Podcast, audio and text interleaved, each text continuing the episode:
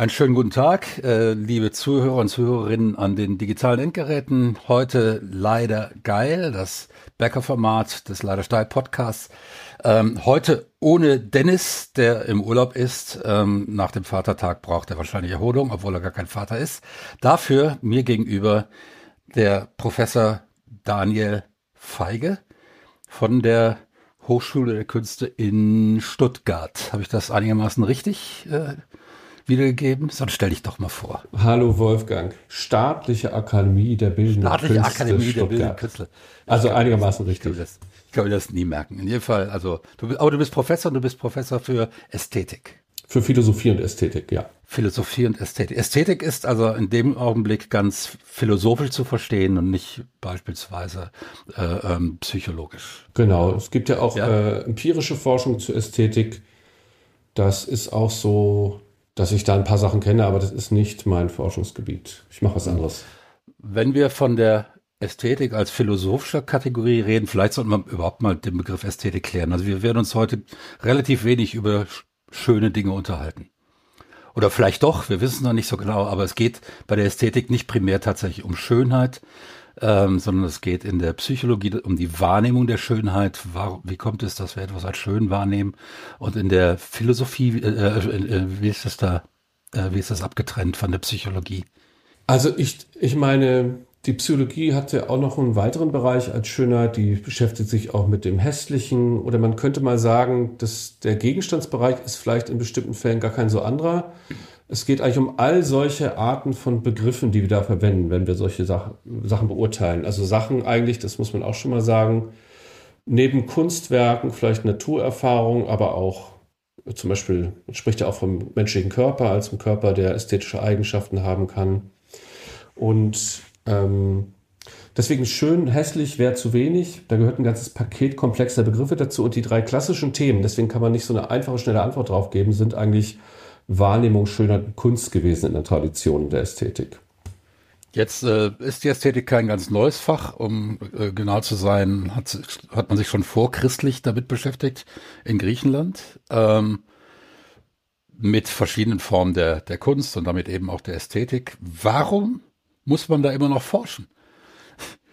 Was, was, tut, was tut man da überhaupt? Also um, um auf die steile These hinzugehen, Wer braucht heute tatsächlich noch Professoren für Ästhetik nach zweieinhalbtausend Jahren, die daran geforscht wird, die daran rumgedacht wird? Also die Ästhetik ist eigentlich eine Erfindung des 18. Jahrhunderts im heutigen Sinne. Wir haben natürlich in der Antike, da hast du völlig recht, bei Platon und Aristoteles gibt es auch Überlegungen zum Schönen. Also bei Aristoteles die Tragödientheorie, die heute noch viel gelesen wird. Die Sache ist nur, wenn man das mal sehr holz, äh, hemdsärmlich zuspitzt, könnte man sagen, diese, das Schöne ist sehr stark eingebunden in andere Themen, wie die Verfasstheit der Welt, die Erkenntnis der Welt. Und die Ästhetik differenziert sich eigentlich im 18. Jahrhundert mit äh, Baumgarten als eigenständige Disziplin aus. Und da wird sie auf einmal getrennt von anderen Themen der Philosophie als eigenständiges Thema thematisch.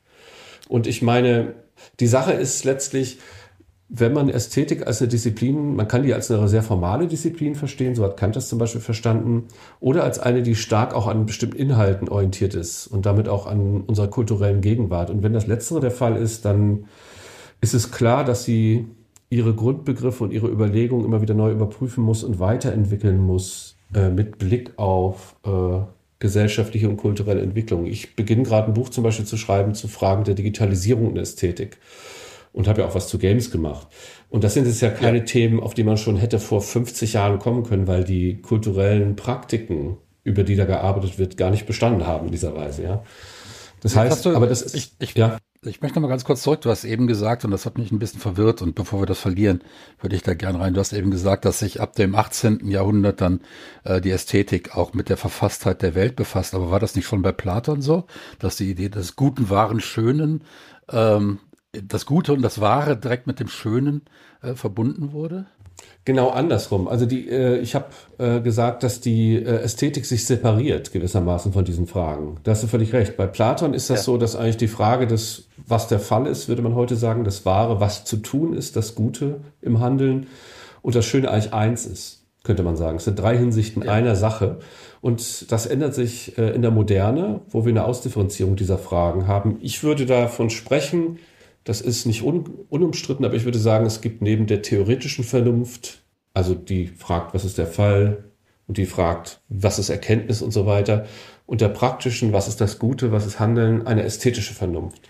Und die sind nicht identisch, die kann man äh, in ihrer Unterschiedlichkeit, äh, muss man die betrachten. Und das ist eigentlich eine Einsicht von Baumgarten und dann der Tradition, die sich daran anknüpft.